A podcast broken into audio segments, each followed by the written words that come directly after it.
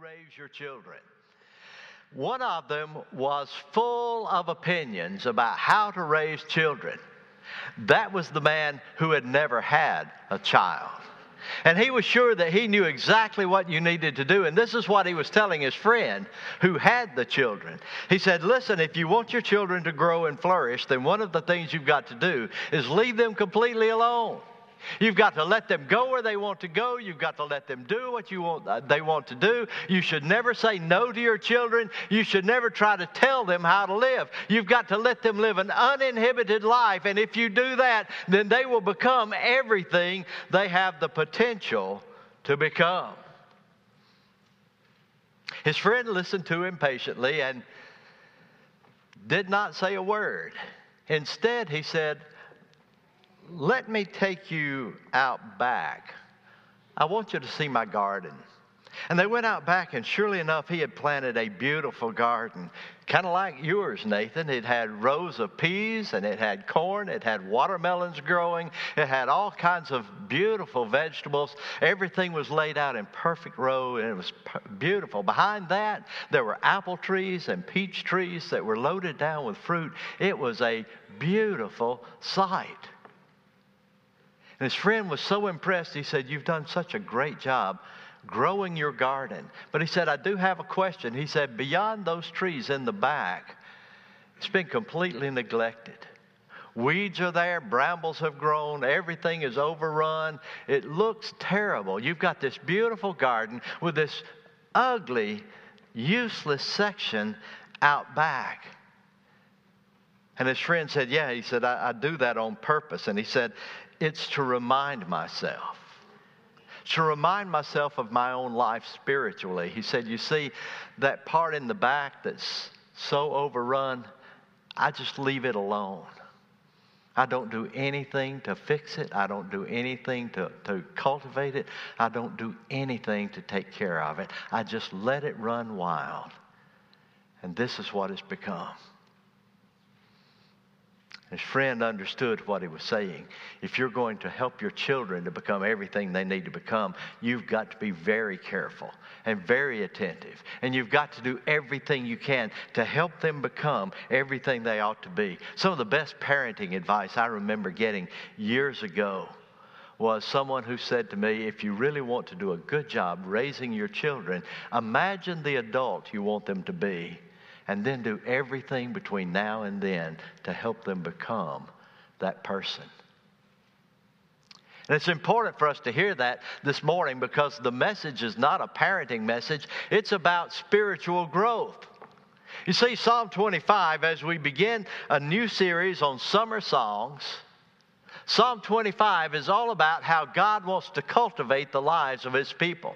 That the Lord has a great plan for you and me. He wants our lives to be full of fruit. He wants us to walk with Him and trust Him. He wants us to experience the abundant life that Jesus promised to us.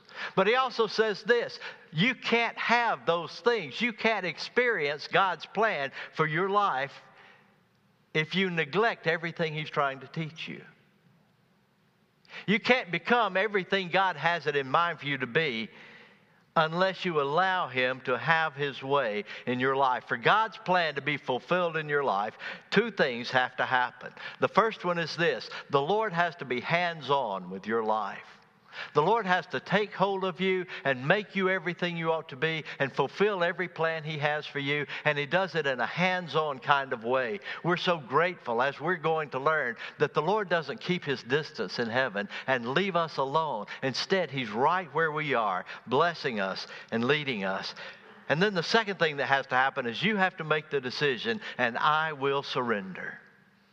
I will let God have his way. As he is hands on in my life, I will surrender and let him have his way. And Psalm 25 reveals what a teachable life looks like. David was hungry to be used by God. He wanted everything the Lord had planned for him, so he asked the Lord to cultivate his life and he asked it in three specific ways in the passage we read together a few moments ago. And you can do the same thing in your life. The first thing that David said to the Lord was this Lord, show me your ways. Show me your ways. God wants you to learn through companionship with Him. God wants you to learn because you've been with Him and you've spent time with Him, and He is with you in a constant way. And everything God does in your life begins with the quality of your personal life with Him. Without a rich faith, growth is not going to happen. Unless you are trusting Him every step of the way, you're never going to become what God had in mind for you to become when He saved you. The Bible reminds us that a teachable life always arises from a heart that is close to God. In fact, in the long run, it's the relationship that matters the most. When you ask the question, what's the most important thing about my faith in Christ Jesus? The most important thing is I have a personal relationship with Him. I walk with Him. I listen to Him. He guides me and He blesses me. One of the things that constantly kept Jesus in trouble with the religious leaders of his day was the way that he continually referred to his Father God. He called God my Father. He prayed personally, and when he addressed the Lord, he called him you. His prayers were conversational. They were not memorized. He didn't pray to God according to the structures that had been given to him, handed down through the ages. Instead, he talked to his father the way he would talk to his earthly father. He had a relationship with God that was rich and real. And the leaders felt like Jesus had, was too reverent, was not reverent, I'm sorry, that he was too comfortable with God, that he talked to God in a way that just did not seem as though it was respectful to them. But it was the relationship that Jesus had with his heavenly Father. It was the relationship that they shared with one another. And then Jesus said to his disciples, And I want my relationship with you to be exactly like the relationship I have with my Father. I want us to walk together and know one another. I want to show you my ways. A real personal faith comes from staying close to Christ Jesus. You know, over the years, you've heard me talk about some of the pastors that I was privileged to serve under over the years. And I've been blessed with some incredible godly men that taught me so much about the practice of ministry and so much about what it means to walk with the Lord. They invested so much in my spiritual life. But here's the thing about it as I learned from those men, I learned the things they taught me, the practical instructions they gave me, and I tried to remember as much as I could. But the real truth is, the greatest part of their influence came from the relationship I had with them. It came from the fact that I watched their ways. I watched how they related to people. I watched how they preached God's word. I wa- uh, watched how they lived out their faith and how real it was. And as I watched those men, it affected who I was. And most of what I remember about what those men taught me is not the words that I was able to memorize, it's the relationship that I had with each of them. The same thing is true in your life. If you take a moment today and remember the people who have been most influential in your life, you would probably say the same thing. You might say it was one of your parents who had the greatest influence on your life. It might be a teacher that you had when you were very young. It might be a professor that you studied under in college. It might be someone who was a family friend. But there's somebody in your life that had tremendous influence over you. And when you think about them, you probably don't think about the lessons they sat down to teach you. You think about the example they set before you and what a difference they made in your life. And David, in speaking to the Lord, simply said this Show me your ways. Father, show me what you are like. so that as I see who you are and what you do in the lives of your people, I will know that's what I want to be like. Do you want to be more like Christ this morning? This is what I would tell you. Number one, know Him.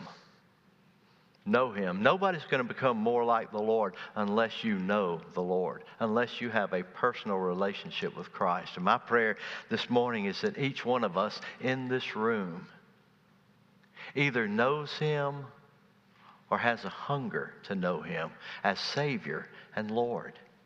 You need to know God as a personal reality, not something you believe about, but someone you believe in. You know Him. And then the second thing you need to do is spend time with Him. It's one thing to say I'm a believer, it's another thing to say I am a practicing believer.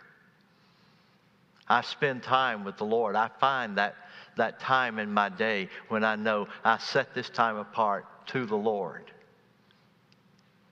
The third thing is simply to pay attention to Him in His Word. What is God saying? When you read Psalm 25, how does it speak to your heart? That's as important as the words you hear from this pulpit. How does God speak to you in your heart of hearts? And then you listen to Him when He answers your prayers. You know, one of the things that is amazing to me is how many times we pray and we ask God to act in our lives, and then we move on to the next prayer, and we never recognize when that prayer has been answered. We never come back to say, Thank you. That's an important part of God showing you His way. Let the Lord rub off on you. It's as simple as that. When David faced Goliath, his relationship with God made all of the difference. You see, when David faced that Philistine giant, he didn't see the size of Goliath because he had spent years learning the size of his God.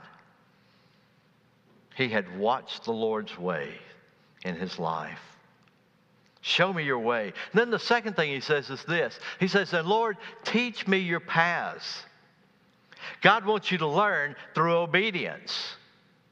If you're wise, then you know how much you need Christ's direction and guidance in your life. Unfortunately, we learn that too often the hard way.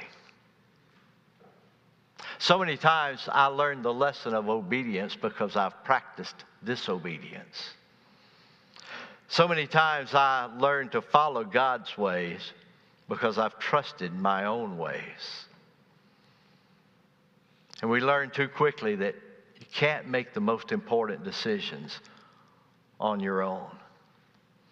Lord, teach me your paths. I have this feeling that when David wrote the 25th Psalm, that maybe he was thinking back to those early days as he was first being trusted to be a shepherd of his father's flocks. He was remembering how excited he was when his father called him in one day and said, David, you've reached that point in your life. You're old enough now. I'm going to send you out in the pastures and I'm going to let you watch the flocks, just like your brothers watch the flocks and just like the others, the other shepherds are watching the flocks. I'm going to send you out. And David understood this was a huge step toward becoming a man. And he was so excited to go. And he went out into the pastures and he joined the others as the sheep were gathered across the hillside sides. And I don't know this for sure, but I imagine that when David arrived out into the pastures to join the others, that maybe they chose one of the other shepherds. One of those men who had been watching over the sheep for a lifetime. One who knew how to recognize each sheep and call it by name, one who knew how to provide, one who knew where the best water was, one who knew the paths to the best pasture land. And I imagine that David attached himself to this experienced shepherd, and he learned day by day how to care for the flocks, how to protect them and provide for them and recognize them. And then he took that same approach toward his spiritual life, just as he learned to stay close to that shepherd who was teaching him his craft. He learned to stay close to the Lord and let God show him and teach him his ways. David committed himself to an obedient lifestyle. Not enough to know what the Lord said, he wanted to walk where God walked. And so he prayed, Lord, teach me your paths. And you and I need to follow David's pattern. First, you come to know the Lord personally, as we talked about. Then you learn how to trust Him. Then you become confident in His guidance. And then you choose to follow His paths. Lord, show me how to live. Lord, show me where to go. Lord, show me how to trust you. How does Jesus Christ become the most practical shepherd in your life? When you stay close to him and you follow his paths. And then David prayed, Lord, lead me in your truth. The Lord wants to teach you through instruction. David asked God for direction. He said, Show me your ways, teach me your paths, lead me in your truth. And the Lord answered David's prayer. He teaches sinners in the way. The humble he guides in justice. The humble he teaches his way. David prayed and said, Show me what your truth looks like, Father. And God instantly answered and for a lifetime guided him through the truth of his word. Nothing is more important for spiritual growth than to let the Lord teach you. At the beginning of this message, I talked about the man who cultivated his garden, and he did so carefully, and he made sure the rows were straight, and he made sure that everything had room to grow, and he did things exactly the way they should have been done. And the Lord does the same thing in our lives. He teaches us in his truth, and as he teaches us through his truth, he straightens our lives. As we grow through his word, we recognize that he makes us fruitful as we let the Bible have its place in our lives, we realize I've got directions from God. I've got truth that I desperately need in order to follow Him. Nothing is more important than to let Him teach you through His Word. It really works so simply. God reveals His truth, we apply it to our lives. Now, how hard is that? God teaches us His truth, we apply it to our lives. A flourishing Christian life is always planted in the soil of Scripture. Nobody is ever going to become everything the Lord has it in mind for them to be apart from the Word of God, apart from a constant exposure to the Word of God. For the past couple of months, our staff Bible study has been built upon a book called Beyond All You Could Ask and Think by Ray Pritchard. Ray Pritchard uh, wrote this book, and it really is about the prayers of the Apostle Paul. And each week we've been studying a different prayer of Paul. In this book, Ray Pritchard describes an encounter he had with a woman who was just feeling overwhelmed by life. Too much stress, too much pressure, too many problems. She was just about to give up. And she came to Pastor Ray and she asked, Do you have any answers for me? And this is what Dr. Pritchard told her to do. He said, You need to go back to the things you believe the most and rebuild your faith from there. Go back to the very beginning, to the truth you learned, and rebuild your life from the Word of God. And then he said something really interesting. This is what he told her. He said, Good theology can save your life. Has anybody ever said that to you? I don't think anybody's ever said that to me. Good theology can change your life. And she said, What do you mean by that? And he gave her a list of truths that you can hang on to no matter what. He said, Here's some good theology. God is good. God is faithful. He will never leave me. His mercy endures forever. God has a purpose. He is working out His plan for me. God still loves me. The Holy Spirit indwells me. Jesus is alive today, and He will return someday. That's a lot of good truth. Every point a message in its own. But he was saying to her, as you go back and remember those things that matter the most, remember the simple things that God has told us in His Word, you will find the place to rebuild your life and to reclaim your hope. And here's what makes each of those statements so important. And they all come directly from Scripture. These are not points you heard in a sermon. These are not thoughts you had on your own. This is truth from the Word of God. And you can hang on to it, and it will guide you. That's what makes the Bible so crucial for every believer. It's not because of the way the Bible makes you feel. It's not because it gives you devotional thoughts that you love to embrace.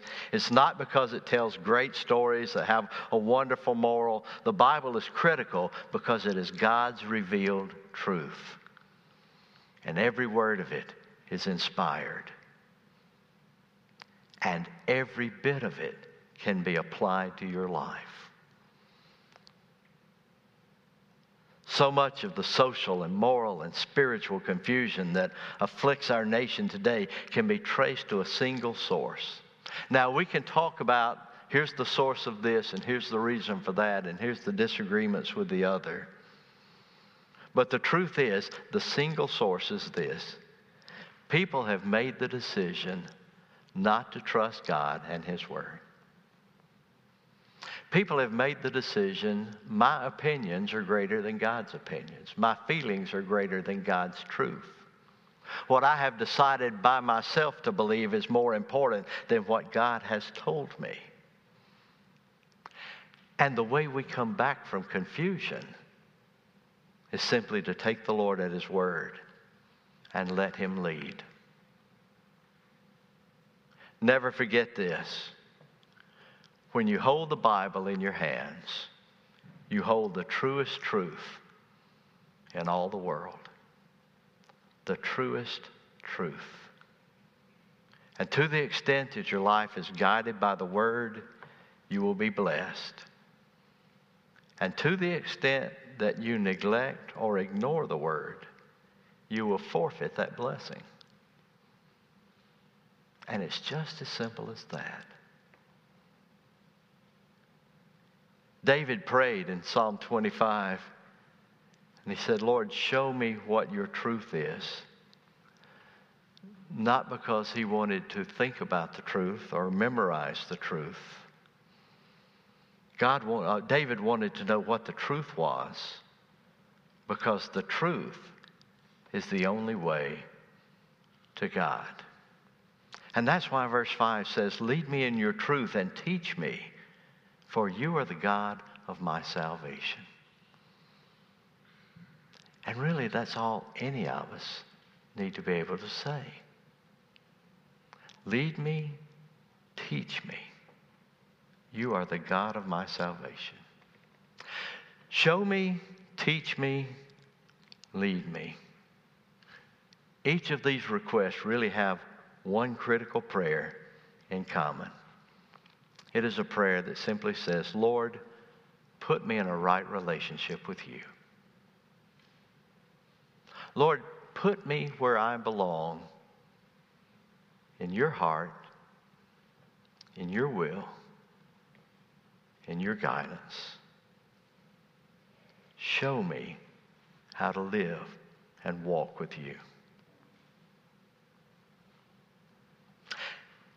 this morning we come to that point where he simply says, And you are the God of my salvation. And one of the things that is just true is there comes that point in everybody's life where you make that salvation decision. Just a little while ago, before the service, our brother from Brazil told me, I came to know Jesus through the witness of an IMB missionary. You could tell me, this is that day of my salvation. And that's what all of us need, and that's what all of us practice that day of our salvation when we know we've trusted Jesus Christ as Savior and we follow Him as Lord.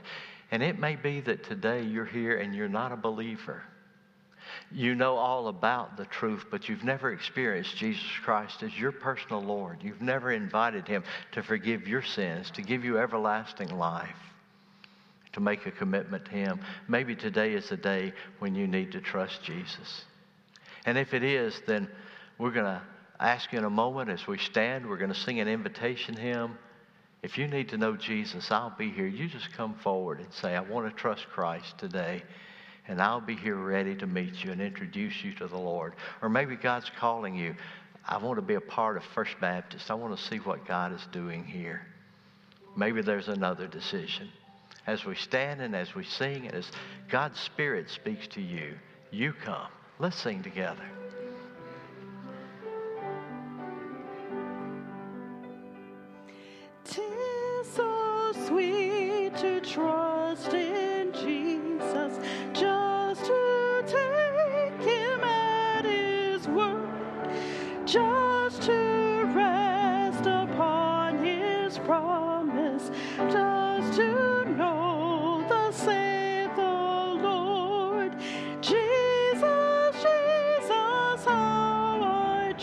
Trust him, how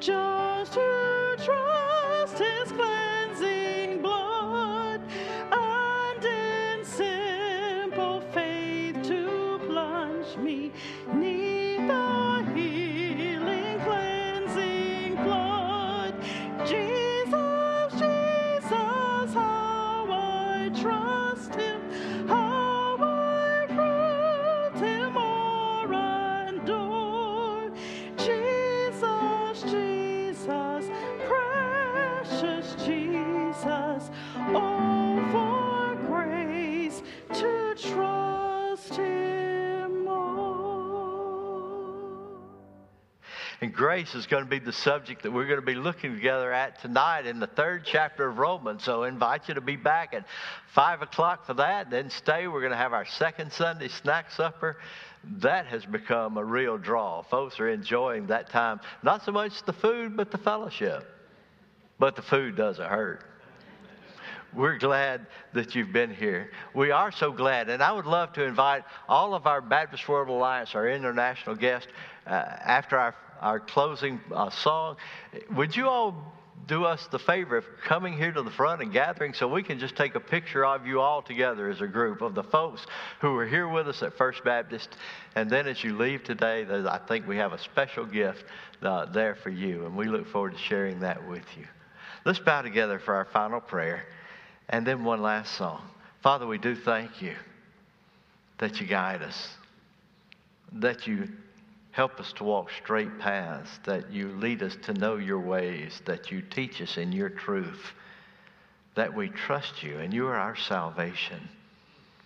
We do thank you, Lord, for these brothers and sisters who have joined us today, who are going to be here in Birmingham this week. Father, the Baptist World Alliance folks, the World Game folks, Father, so many folks who are gathered from around the world. Father, we just pray your blessing on them, your protection and your grace. But particularly, Lord, that you might uh, bind us all together through the fellowship that comes through our faith in Jesus Christ, in whose name we pray. Amen.